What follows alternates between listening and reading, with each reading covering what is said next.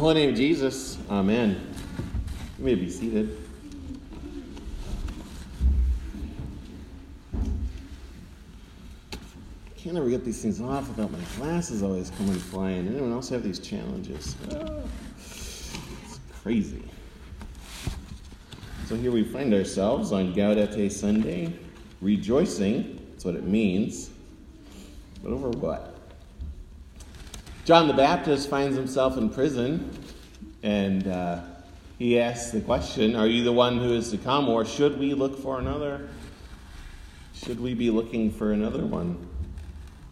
It's a valid question. Uh, your questions, like, they're okay. You can ask questions like that. Uh, the worst kind of church would be the one where no one's allowed to ask any questions. Because that would mean that the church that doesn't allow questions also has a God who can't uh, stand up to questions. And if you don't allow questions, it's probably because you have no good answers for them. And then you have no basis for whatever you are claiming to be true. So, yes, please ask your questions. I love it. And then it's important to have questions too. It's important to find things to ask about. It's just awful when you don't have any questions at all. Because that means that no one is actually thinking about any of these things. We're not looking for blind acceptance here.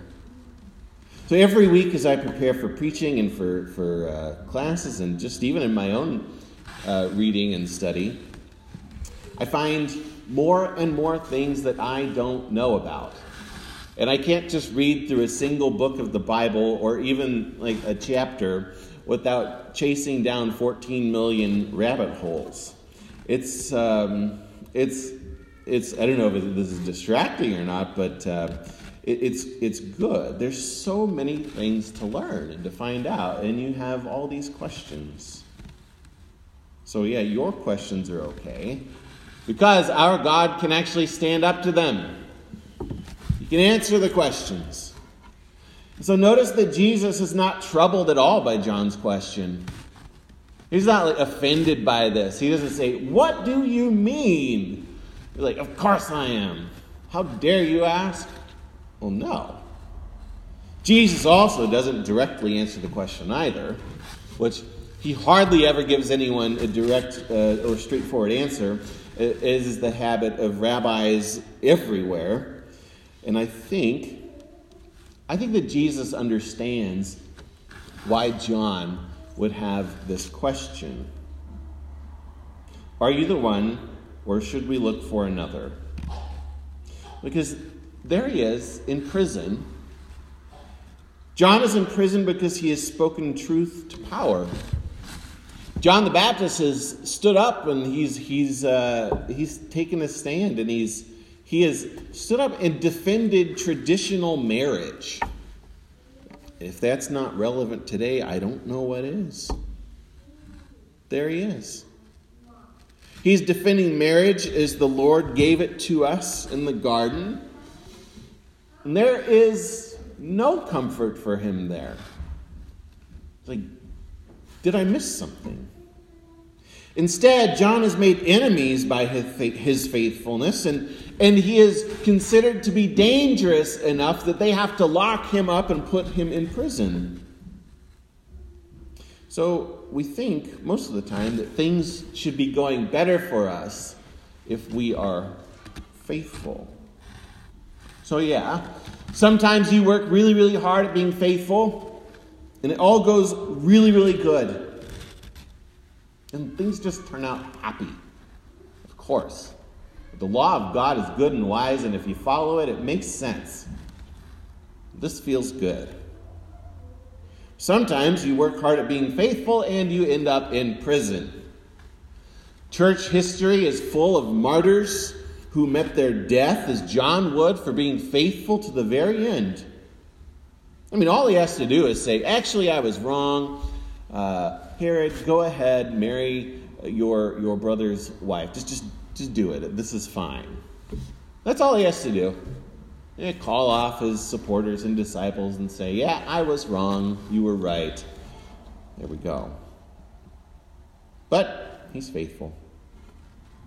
Likewise, the, uh, the, the church calendar is also full of people who were faithful and, and had like pretty good lives too. Like, that happens too.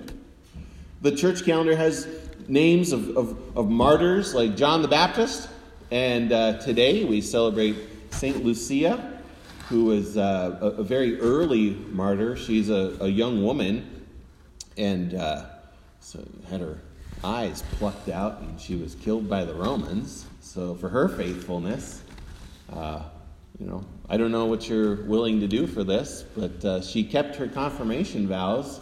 We ask every single one of you when you're confirmed if you're willing to die for this, and then some of us actually have to do. So, yeah, we celebrate them. But then also, there are faithful people who die natural deaths too, like Martin Luther or uh, St. Elizabeth of Hungary, things like that. And that's just kind of how life goes, isn't it? You take the good and the bad together. However, none of that will make sense if Jesus is not real. It's interesting, to me at least, that Jesus does not go around demanding that people believe in him. Jesus does not assemble an army. He doesn't even try to get, uh, he's fine with having 12 disciples. He doesn't need thousands. Uh, and he's not going to arm them and then like go conquer cities and make them believe in him. That's for other religions. The ones that aren't real tend to do things like that. Well, we'll force you to believe because you probably won't believe otherwise. But Jesus, though, he knows who he is, and that's enough. Like, yes, it's fine. Simply being the Son of God and the Son of Man will do for him. He has nothing to prove to anyone. It is an impossibility that his divine identity and mission would be kept hidden in secret, though, because Jesus is not the king of all things for his own good, but for you.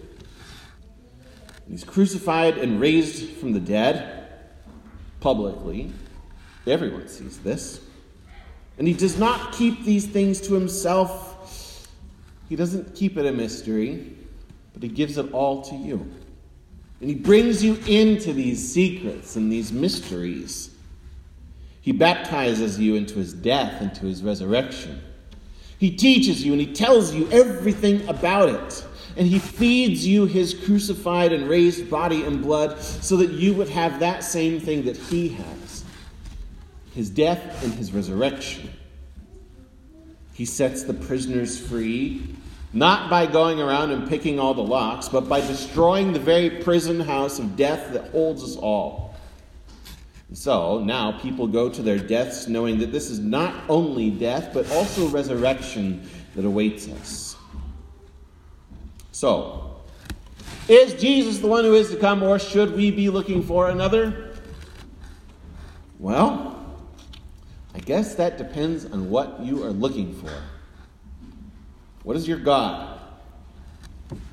Where do you turn for help? What are you actually worried about? What is your center? We are finding out right now what our collective idol is what we worship. And we have all kind of decided right now that our collective idol is safety. There are churches that have not gathered since March and will not do so until there is mass vaccination. And you kind of wonder, like, what are they giving up? What are they missing? Did any of this stuff actually matter this time last year? Well, I think it did. You think it did. You think it still does. Does it matter that the body of Christ is huddled together around the word and the sacrament? The mere physical proximity of other Christians is a gift. Dietrich Bonhoeffer, who was killed by the Nazis for his faithfulness, uh, he writes this that the mere presence of other Christians is a gift. Are we depriving one another of that today? It is a gift to have you here. And I can even think that John the Baptist felt that very gift when they came to visit him in prison. When John is clearly disturbed. They all are. They're like, we don't get it. This doesn't look like the one that we were waiting for. Now, John had disciples too. He had a lot of disciples. Lots of people had been going out to hear him preach out in the wilderness and were baptized by him because they had been waiting 400 years for someone like him to come along. And then he did, and they picked up on it and they're like, oh, yeah, let's do it. We're going for it. John the Baptist had enough disciples that Herod had to put him in prison because he publicly criticized him. Now, if I were to lash out against our governor or mayor for whatever immoral practices they may have,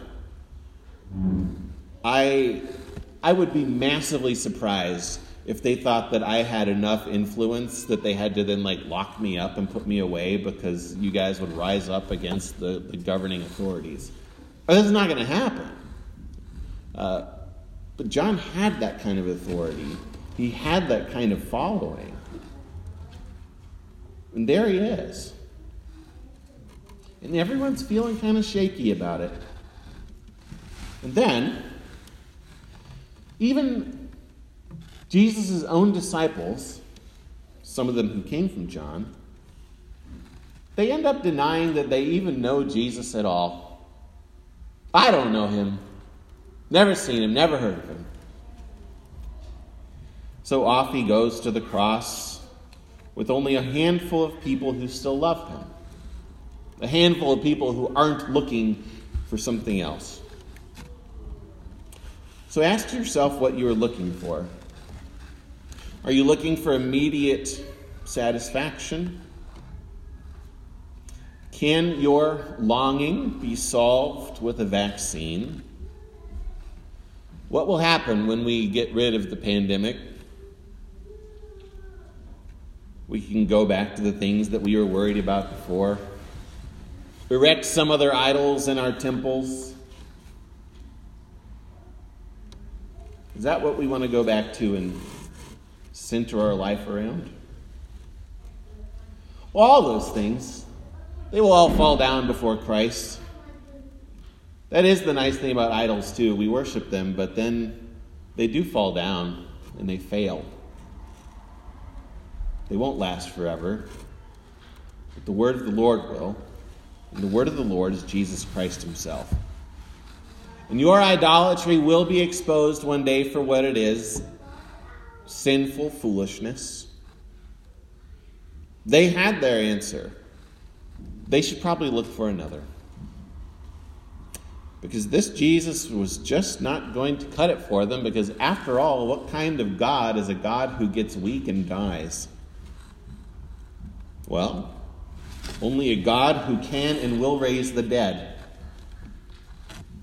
If you're not sure today, if you're still asking if you should look for another one, know that you will be. And you will see and you will hear what he has done and what he will do. In the holy name of Jesus, amen.